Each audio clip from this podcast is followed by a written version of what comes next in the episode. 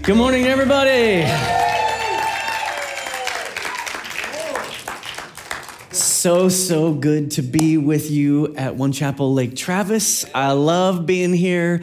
I love joining you. It's such a such an amazing thing. I'm hearing really awesome stories about what's happening at Lake Travis. Really great stories that are happening all around One Chapel. Did you know uh, Easter was two weeks ago, right? And we had everybody fill out these cards, right? That just kind of given, gave a survey and all that kind of thing. Well, as you went through the as you went through the thing at the end a b c or d remember this? A was like i'm already in a relationship. B is i'm beginning. C is i need to consider it a little bit more. And d was like get out of here. So so 80 people marked b i'm beginning a relationship with jesus across all one chapel campuses 80 people said i'm beginning a relationship with god today that is an amazing thing. Imagine how incredible that is. People saying yes to Jesus all in one day. It's amazing. So grateful. Thank you for enduring the survey, right? Thank you for those of you who come all the time. But maybe, maybe Easter was your first Sunday and you're here and you're starting to find your way. Um, but this is such a great family of believers. One chapel, you're part of a big family. Did you know this? the One Chapel family, and then One Chapel, of course, is part of a bigger family of the, the, the, the body of Jesus Christ, right? Like churches all over our city this morning. And so, um, so wonderful to celebrate uh, people beginning a relationship with Jesus. And then last week, we had 52 baptisms. 52 people said, I want to go public with my faith. I don't want to just mark a card. I want people to know. I want to be accountable to what God is doing in my life. I want to be part of the family. And it's so amazing. And you guys had baptisms here, we'd have baptisms at the other campuses. Such an incredible thing. You're part of something that Jesus is doing. And I'm so grateful. I'm so grateful for uh, all of you and the way you uh, lean in and the way you serve and the way you take care of each other. It is the thing that makes church the place to be, right? It's not just a ritual, it's not just an obligation, it's not a duty, it is actually a family. And it's so important to remember that as we're as we're going through uh, life, you know, because life's full of ups and downs, isn't it? There's a lot of unexpected things that happen in life. And our stories, you know, we're in this series called Resurrection Stories, and our stories sometimes are confusing. Sometimes they don't turn out like we think they should, right? It reminds me, uh, talking about baptism reminds me of one of my kids. I have, um, I have five kids. And um, oh, I forgot to introduce my wife. Here's my wife, Amy. Come on, come on, Anna, come on, stand up, stand up. You can't see it in the dark, but we dressed exactly alike today. It was really embarrassing. Came, she came out of the closet, I came out of the bathroom, was like, anyway, it's fine. It's fine, we're together. So our fourthborn's name is Ethan, and he is the most um, outgoing of all the Parsley kids. And he just loves, wherever the party is, he wants to be there. And if there's no party there, he will make one. And so I just think it's so wonderful. And so, but when he was in first grade, I believe it is, he said, he came to home from school one day and he'd been thinking about something because we just had baptisms at church. And he said to his mom, he said, Mom, I, I've decided. I want to I want to do two things. I want to get braces. Right? Was, he's been thinking about it. Smart. Yep, smart. Thinking, thinking about his teeth. This is good dental health. He said, I want to, I want to get braces and I want to get paralyzed. what do you She's like, you want to get paralyzed? What are you what what are you saying? You know that thing where they take you and they, you know, at church they put you under the water? She's like, Oh, you mean baptize? He's like, Yeah, yeah, yeah, that's it. That's it. That's it. It's funny, it's funny. So often our stories seem to go off track. we don't know, we don't know what's happening, and sometimes we don't know how to tell our stories. We don't know how to share our stories. There's a, there's a difficulty in sharing it because so often our stories aren't quite finished. Isn't that right? I mean, none of us will really be finished until we're done in this body. and we'll, we'll, we'll surrender our bodies for an eternity, you know, with Jesus or without Jesus. That's what creates the urgency of our faith. The urgency is everybody's story is going to come to an end. We just talked about the Nicene Creed, and there's that little, we, we, talked about the judge. There will be a judgment day where God will look down and he'll evaluate everybody. And the, the beautiful thing about Jesus is he brings, he brings his love and grace and compassion into our lives and, and he, he is the judge. Jesus is the judge, but he also gave his life. He also laid down his life for you so that if you will trust in him, if you will trust in his way, if you will let your story be defined by his story, then you don't have to worry about judgment. Yeah, that's good. And I just think we got to remember that there's an urgency about this kind of thing. This last week I was um, I was doing what I always do on Friday morning at 6:30. I was at a men's group, and I was uh, we were several guys in the room, and um, our Friday morning group's called Brotherhood. I have another one on Tuesday afternoon at 4:30, and it's called Brotherhood. And there's something really important when men get together and they pray and they talk about Jesus. God does something. Amen. It's so good. And so on Friday we began to share because we've been in this series. Of course, we kicked it off last week and there's one guy who, you know, we just started sharing our stories. We, we kind of opened it up. We read the scripture and then we started talking about just different things. And before long, guys were just sharing their stories. And one guy, he'd been an alcoholic for a long time and, and was 10 months sober in that group. And, and we wanted to share what Jesus is doing in his life. One guy admitted that he had been deceived for a very long time in his life and he refused to believe in Jesus. And one day, Jesus showed him who he was. Another man confessed of a long struggle with pornography and cheating on his wife. And he talked about it with tears and a long process of reconciling with his wife. But today, he and his wife remain married, healed, and delivered and reconciled and redeemed. You guys, that story is amazing. Other men reveal that they were currently in the midst of a lot of conflict with their own hearts and their own lives, dealing with issues of control. By the way, everybody has a problem with control. Yep. Nudge your neighbor, say he's talking about you. He, everybody has issues with control. Everybody has issues with money. Everybody has to figure out how to surrender money and career, careers and opinions to God. We all have to surrender those things. His opinion is the only one that counts. And so we ended with this prayer time. We talked about all these things. We asked God to forgive us and heal us and restore us, and we were better for it. Sharing your stories is really powerful. So often we're afraid to share our stories with each other, though. We're afraid, we're, we're hesitant, we're embarrassed, we're too fearful, we're too ashamed. The scripture teaches us we should confess our sins one to another so that we can be healed. That's what James 5 16 says. Confess your sins, one, but we're afraid to confess our sins to one another. We only want to confess them to God, which is not bad. That'll get you forgiveness. But what'll get you healing is confessing to one another. See, that's good preaching.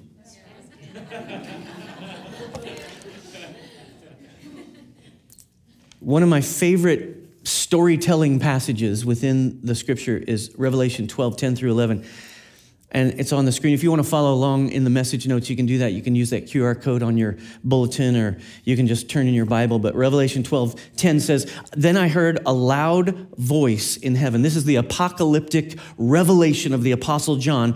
And he sees this thing playing out in heaven. And he says, I heard a loud voice in heaven say, Now have come the salvation and the power and the kingdom of our God and the authority. Everybody say authority and the authority of his Messiah. For the accuser of our brothers and sisters, who accuses them before our God day and night, has been hurled down.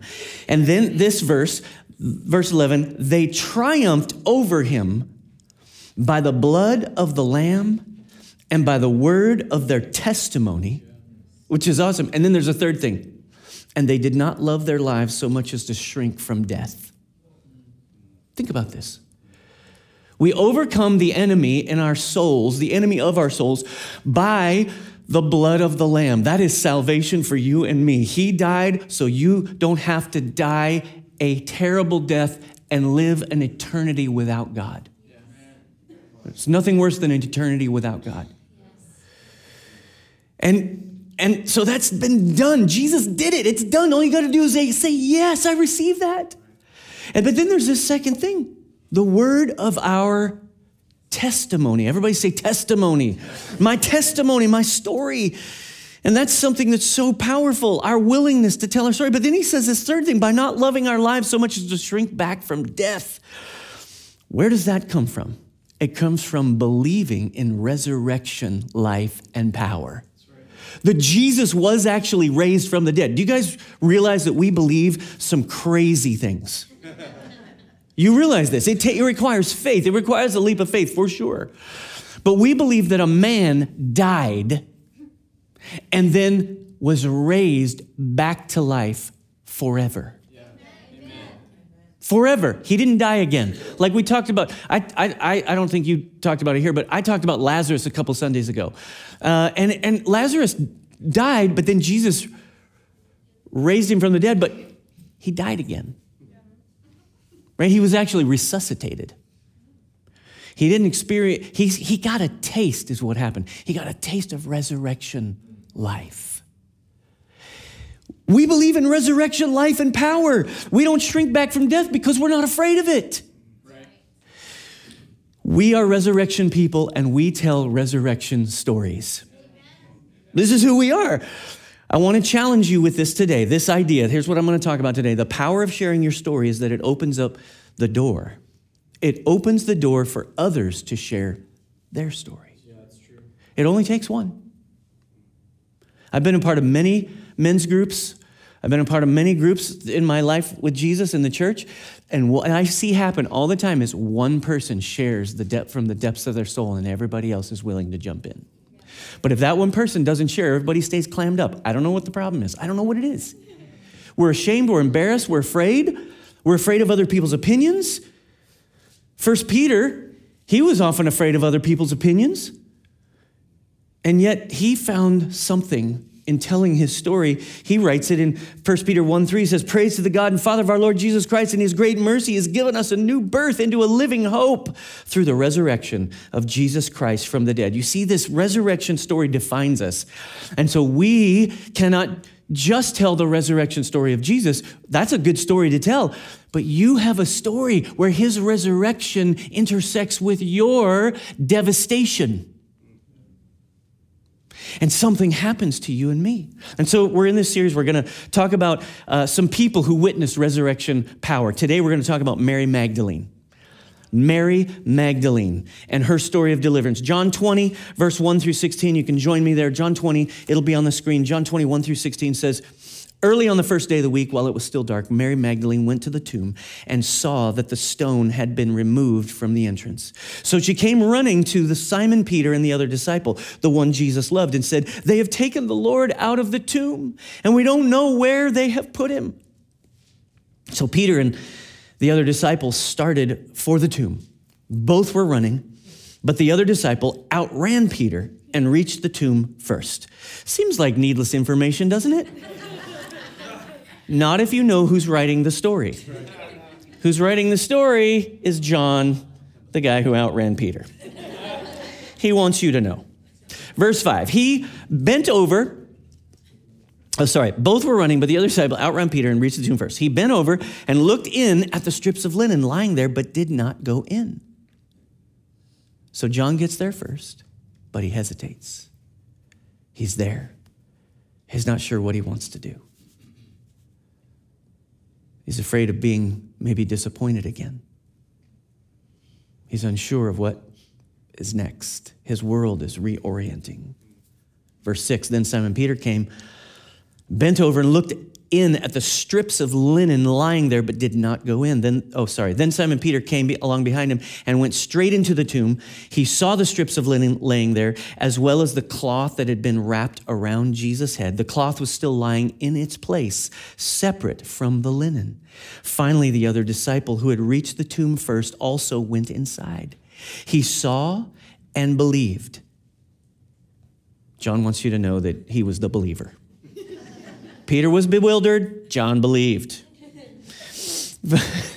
parenthesis, parentheses, they still did not understand from Scripture that Jesus had to rise from the dead. They were still like, death is final. That's what people know.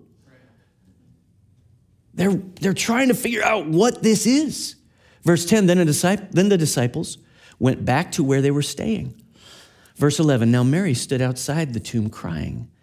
And as she wept, she bent over to look into the tomb and saw two angels in white seated where Jesus' body had been, one at the head and the other at the foot.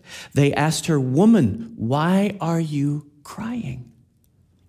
They have taken my Lord away, she said, and I don't know where they have put him. She's still consumed with death thinking. So many of us are still consumed with death thinking. Verse 15, verse 14, it says, At this, she turned around and saw Jesus standing there, but she did not realize that it was Jesus. He asked her, Woman, why are you crying? Who is it you're looking for? Thinking he was the gardener, she said, Sir, if you have carried him away, tell me where you have put him, and I will get him. This is why sometimes our stories are confusing things are hidden from us. We're still stuck in our death thinking. We see our story only from our own point of view and not from God's point of view. We can't make the leap to supernatural thinking. We can't make the leap to supernatural faith. This is what Mary's problem is. She can't quite get there yet. In fact, it's so bad that she's blinded She's talking to Jesus right there. She's blind. And who knows? Jesus may have had a little cloak on or something and she couldn't see his face. She's, she, it appears she's crying and she's kind of just talking to him as he's standing there. Where is he? I don't, who knows? Here's what I know. When people don't believe in resurrection, life, and power, they're blinded from what the reality of Jesus is. Verse 16 here it is. Jesus said to her, Mary. Somebody said, I can't remember who it was, but there's no sweeter sound than the sound of your own name. Jesus says her name, and immediately she's heard that name said before by those lips, by, by that voice. She's heard it before. She turned toward him and cried out in Aramaic, Rabboni, which means teacher.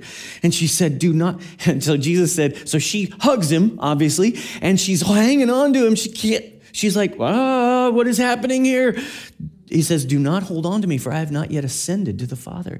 Go instead to my brothers and tell them, I am ascending to my Father and to your Father, to my God and your God. Mary Magdalene went to the disciples with the news, I have seen the Lord. And she told them he had said these things to her. What an incredible thing. Now, if you go a little farther, if you read all the Gospels, the men, they didn't believe the women. Happens all the time. Let me just tell you after 31 years of marriage, the women are right. but Mary's story is, a, is a, an exceptional story. It's a story of bondage it's a story of shame, it's a story of fear. And then she was freed from that story, only to have another story of disappointment and grief and fear again. She was a supporter of Jesus. She was all in in following him. She followed him full time. That's Luke 8 2 and Mark 16 9 tells us, they, they tell us of her background. They say that she had seven demons cast out of her. She was consumed by the influence of demonic spirits, enslaved to darkness, to, to real blindness. Here's, here it is in Luke 8. I'll just read it. Jesus traveled about from one town and village to another, proclaiming the good news of the kingdom. The 12 were with him, and also some women who had been cured of evil spirits and diseases. Mary, called Magdalene, from whom seven demons had come out, Joanna, the wife of Chuza, or Kuza, or some other way to say it that I don't know, the manager of Herod's household, Susanna, and many others. These women were helping to support them out of their own means. Now, listen, some biblical scholars have suggested that the number seven is significant here. It might correspond to some words that Jesus had even said earlier in the kind of his Sermon on the Mount in Luke 11, just a few chapters later, he says, When an impure spirit comes out of a person, it goes through arid places seeking rest and does not find it. And then it says, I'll return to the house I left. And when it arrives, it finds the house swept and clean and put in order. But then it goes and takes seven other spirits more wicked than itself, and they go in and live there. And the final condition of that person is worse than the first. Yeah, what a trip. See, people don't realize that everything in our world has spiritual implications. And they get involved in all kinds of things that are spiritual, spiritually uh, discerned, and spiritually uh, powerful.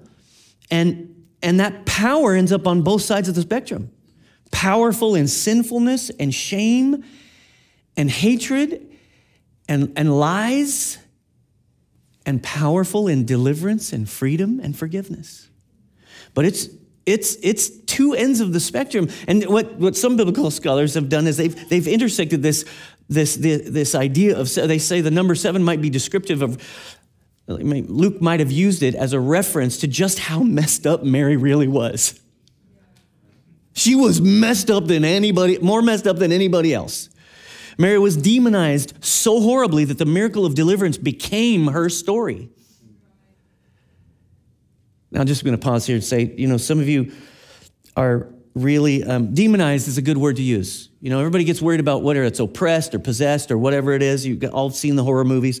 Listen, listen here's the problem. Demonized, the, the definition is what the NIV uses. It means under the influence of a demon.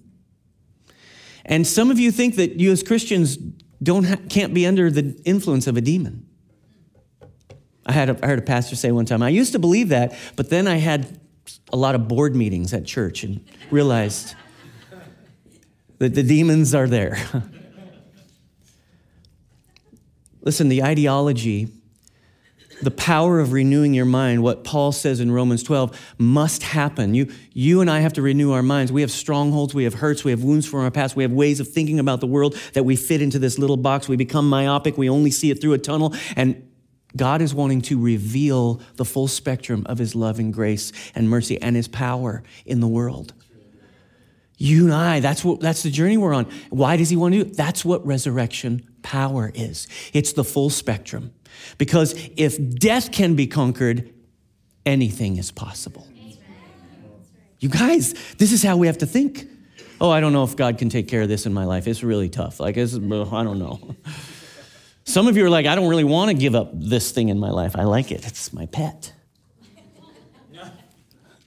Jesus wants to reveal to you the full spectrum of how powerful his love is, how powerful his authority is. Jesus and his authority is strong enough to deliver the most messed up, tormented, wicked, sinful, and demonic and confused person that there is. Listen, Mary was really, really, really, really messed up. I don't care what's going on in your life, you're probably no match for what was going on with Mary. You're better off than Mary right now. I promise. You know why? Because you're sitting here. Jesus can deliver you from whatever has you bound, whatever thing keeps chasing you down, whatever the enemy keeps tormenting you with. He can do it. Mary moved from darkness and bondage to freedom. You, you, you may need deliverance from the habits and addictions. And because here's the thing, you know, here's how it works.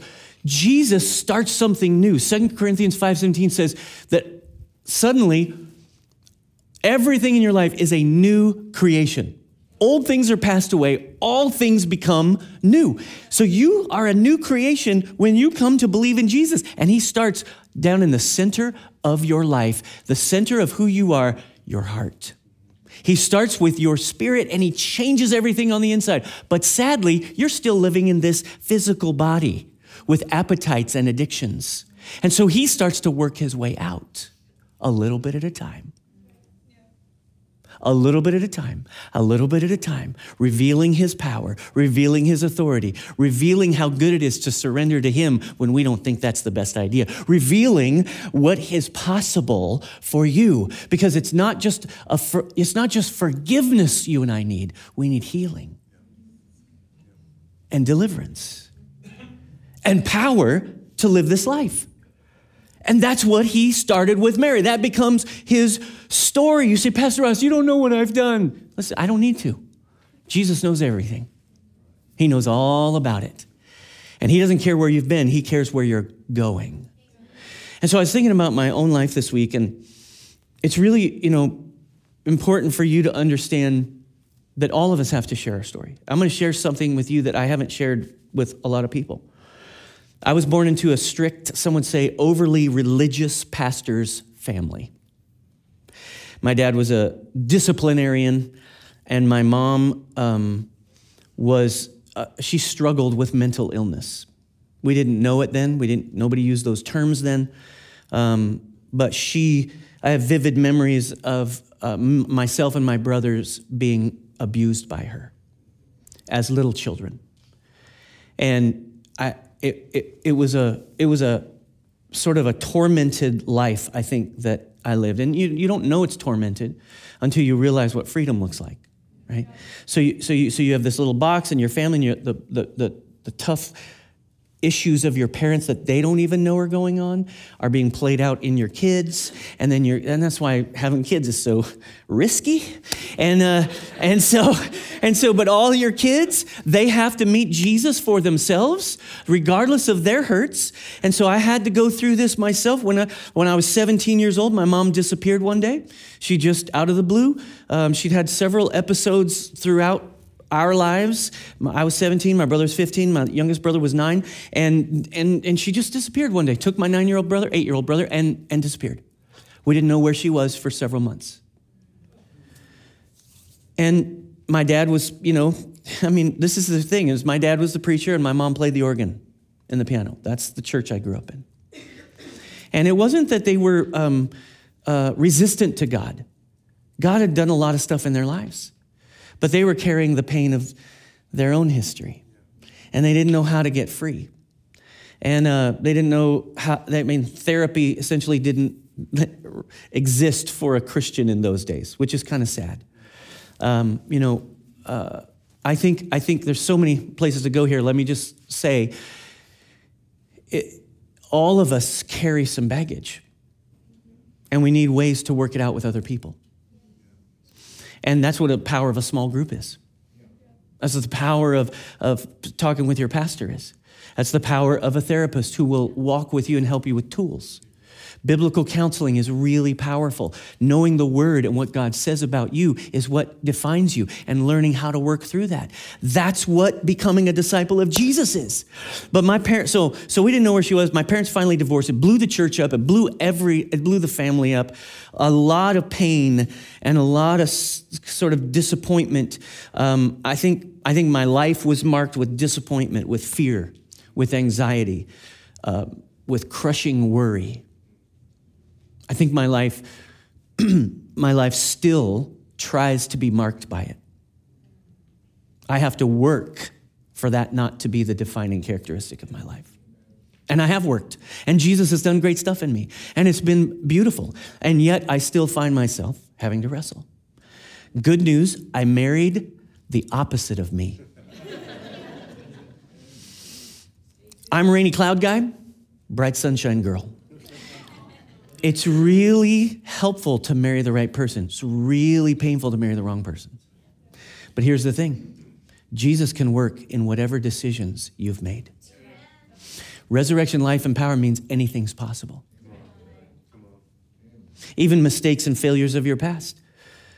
I, I often say, um, when I'm just talking to people, I, I haven't said it out loud publicly like in this setting, but if you knew what goes on in my head, you'd be so proud of me.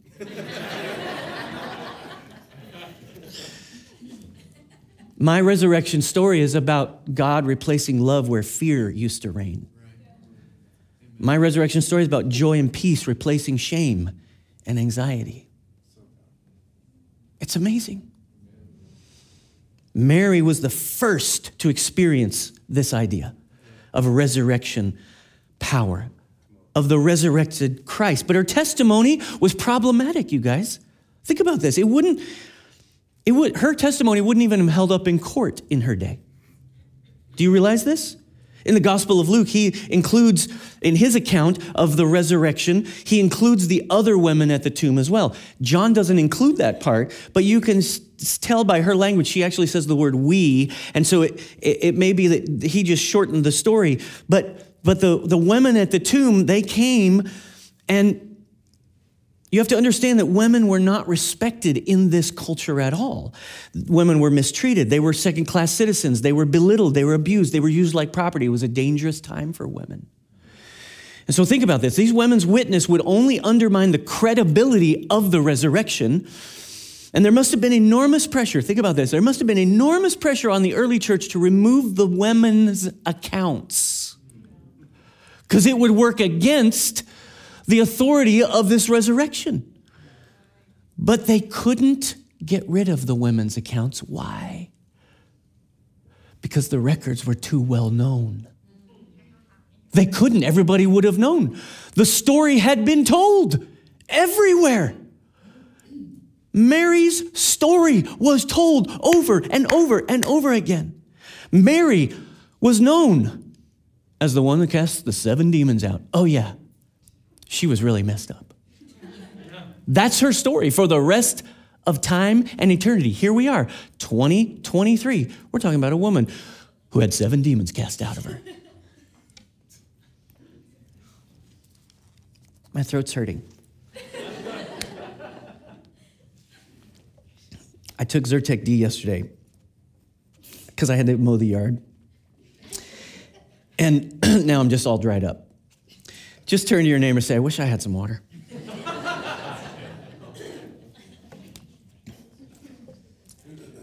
I want you to look at I want you to look at this. The story of Mary was well, too well known.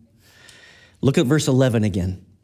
Verse 11 says, Now Mary stood outside the tomb crying. As she wept, she bent over to look into the tomb and saw two angels in white seated where Jesus' body had been, one at the head and the other at the foot. Now, you and I just read the account. Didn't John say he ran to the tomb faster than Peter? Isn't that what happened? Didn't he say that he stopped at the tomb and didn't go in? Didn't he say that Peter then went past him and leaned in to see the strips of linen? And then John himself also leaned in and saw those strips of linen lying there? Didn't he just say that? Where were the angels?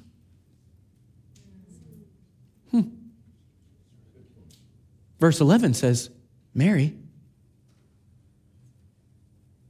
wept, stood there weeping. She stayed there. The other two left. That's what verse 10 says. The other two went back to where they were staying. Mary leans over and looks in. And suddenly, two angels are there. And they say this famous phrase Why are you looking for the living among the dead. Listen, I think Mary was chosen by God Himself to be the first witness. The first witness. You understand that Jesus was always breaking through cultural barriers of his day. He did it with women, he did it with lepers, he did it with the poor, he did it with the sick, he did it with outcasts. The message of the resurrection story of Mary's resurrection story and of your story is we are not marginalized by our own genetics, by our own history, by our own poverty, by our race. We are valued for who we are.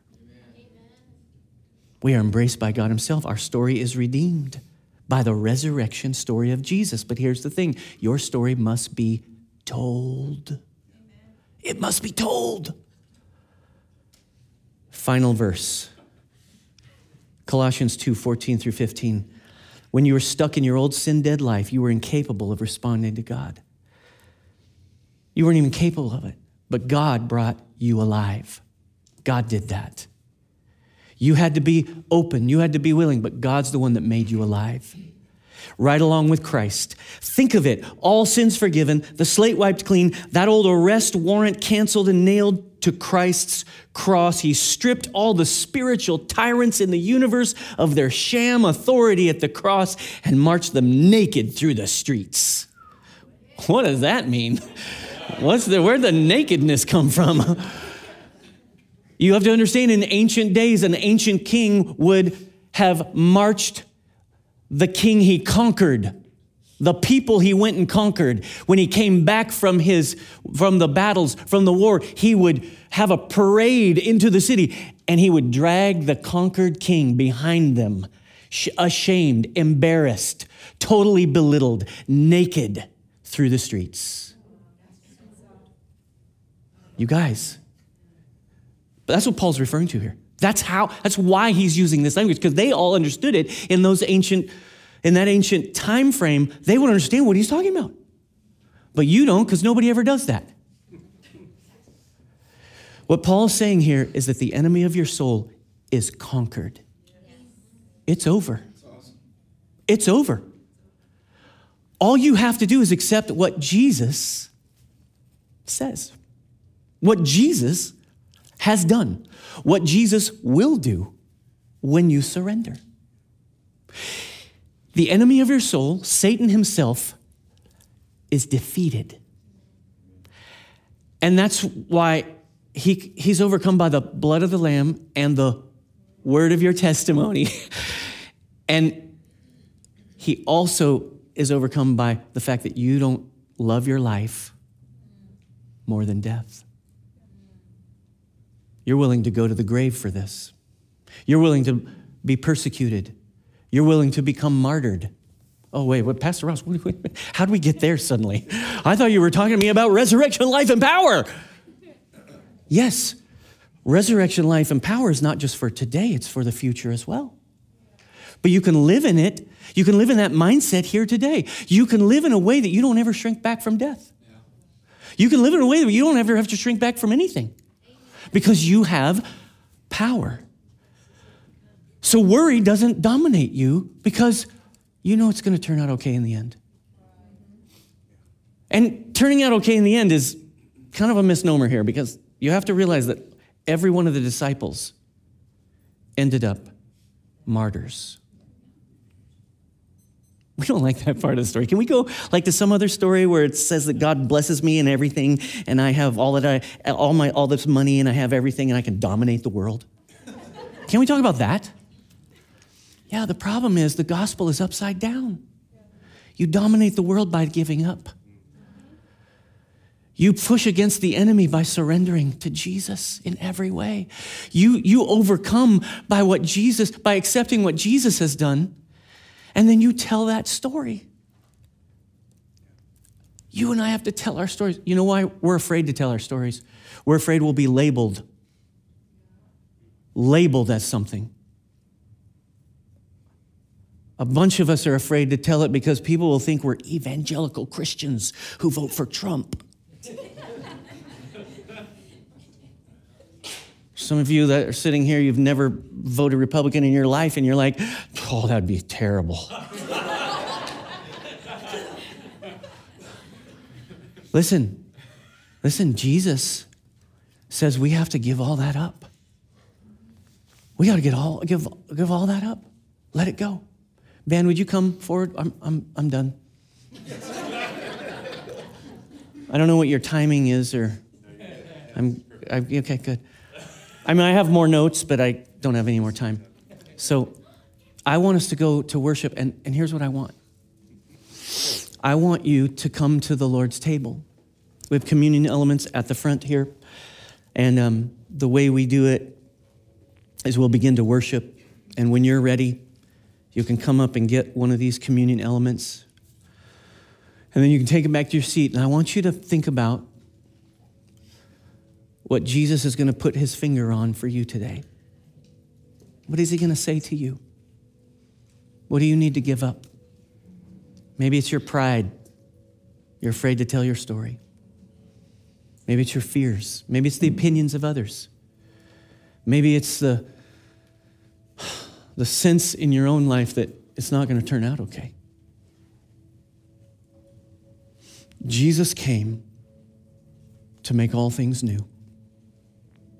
He can make your heart new today. He can get rid of all the poison and all the stuff. He can get rid of all the addictions and all the appetites. He can show you how. You got to walk that out, but you got to start with the blood of the Lamb. And then you go to the word of the testimony. And then you learn how not to love your life so much that you won't hold anything back. That's the process. That's the journey. And I want you to give in to that journey today. And so I want you to just sit there. I want you to think about what Jesus is doing and what he has done in your life. And I want you to, something will happen. The Holy Spirit will bring something to your mind and you'll, and you'll have to decide, okay, am I going to give this up? And I want you to do it because you know that Jesus is the most kind and beautiful Savior, that He's the one who delivers and heals and rescues and reveals resurrection life and power even today, even before we die. So come on, all over the room, just open up your palms like this on your on your lap. Just like just open it up. Father.